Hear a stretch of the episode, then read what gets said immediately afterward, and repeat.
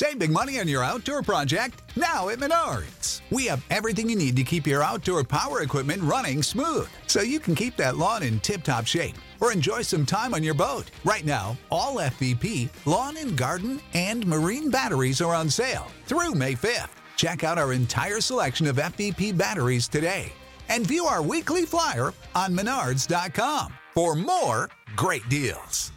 Save Hi everyone, Sandman here. Thanks to CC Rockstar for his donation for this video. He wanted me to address the differences between the White Feather Girls in the UK during the First World War and the Code Pink women in the United States that started in the early 2000s. The White Feather Girls used to shame random men on the streets in the United Kingdom to sign up for military service.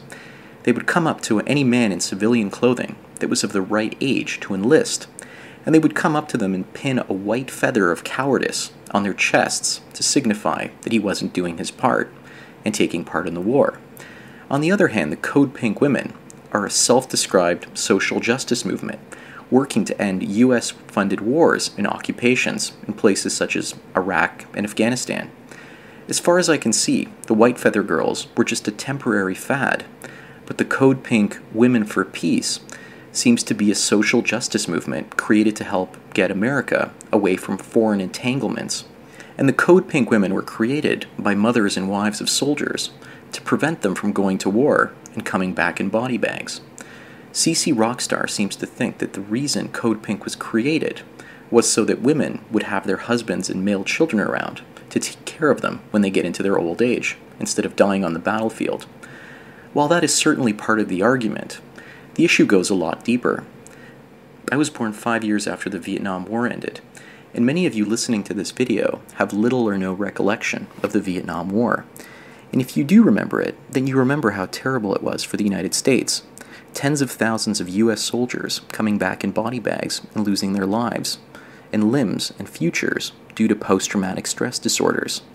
Code Pink women could see the Iraq War dragging out in the same way and potentially costing tens of thousands of lives for US soldiers, dying while they were fighting Saddam Hussein and Al Qaeda. And of course, they don't want their men coming back unable to support the family.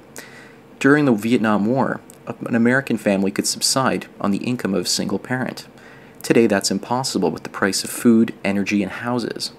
CC Rockstar wants me to comment on the contrast between these two types of movements. When it comes to the White Feather Girls, they were just a group of women. But the Code Pink women, they also have men involved in their particular group as well. Also, before the First World War, women or men, for that matter, could never see the full horror of mechanized warfare in the trenches. War was a gentlemanly experience between honorable men. But in the First World War, scientists such as Albert Einstein helped the German side create weapons like mustard gas. Soldiers had never been gassed before, mowed down with machine gun fire, bombed from airplanes, or had to fight drawn out continental wide warfare in trenches. I'm sure that if many of the white feather girls knew the full horrors of the war, they wouldn't be pinning feathers, but would be marching against the war instead. The White Feather Girls were a propaganda strategy, much like the Torches of Victory women were in the United States. The father of public relations is a guy called Edward Bernays. During the First World War, on the other side of the Atlantic, there were many women that were wealthy socialites, and Edward Bernays convinced them to light cigarettes up in the middle of the street as a show of solidarity with American soldiers fighting in the war. In the manosphere, we've heard about the White Feather Girls, but I'm sure that many of you have never heard of the women lighting their torches of victory. What Bernays did was to get wealthy and influential women to all light up cigarettes at the same time, and then he invited a photo crew and journalists to capture the story. Once the story was published in New York newspapers and newsreels across the country, other women could see these wealthy and powerful women smoking, so they too began smoking cigarettes. Before this point in time, it was not socially acceptable for women to smoke. And here was Bernays working for the tobacco companies, spinning propaganda to sell cigarettes to women and using the First World War as an excuse. This is similar to what happened in the gaming culture in the last 10 to 15 years. Edward Bernays was the nephew of Sigmund Freud, and there's a great documentary about the Torch of Victory girls in New York in the First World War. So I'm linking to that down below in the description. The documentary is called The Century of the Self. I'm having a bit of trouble finding the first to fourth parts, but here's part 5, and it's down below in the description. The Century of the Self shows how the mass marketing and public relations industries were started in the United States and the rest of the world, and how people were reduced to consumers instead of citizens. Or in the case of Part 5, they show how the Nazis used irrational forces to influence men using public relations and propaganda. The White Feather Girls and the Torch of Victory Girls were very similar because they sold women on irrational behaviors. I'm sure that women pinning feathers on men knew that those men had a great chance of dying, but the White Feather girls were manufacturing consent for other women and shaping their consciousness. Edward Bernays was also instrumental in selling the car culture in the United States as well. If you don't know, many of the deaths in the United States today happen because of over automobile use and accidents. In the famous New York World's Fair of the 1930s, Bernays presented the exhibit called Futurama. He was trying to expand capitalism and grow markets and consumerism. With regards to the Code Pink women, I have a couple of theories I'd like to share. And one of them is that this is a women's rights movement masquerading as a men's rights movement. Code Pink says that men shouldn't be going to war. But at the same time, they see that increased spending on social programs is one of their goals. You can almost see them as a fake men's rights movement. I don't know about the inner workings of the organization, and so I'm just guessing here.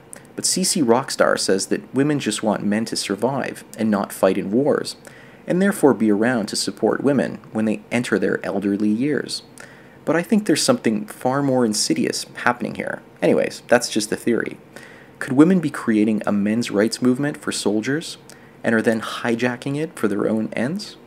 I'm not sure if that's what's happening, but that would be the same as a bunch of male men's rights activists promoting a feminist cause while really working for men's rights at the same time.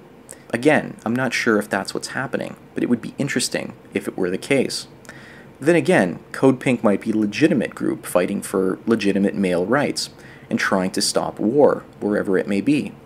And men are the greatest victims in war because they are the ones that lose their lives, limbs, and mental health.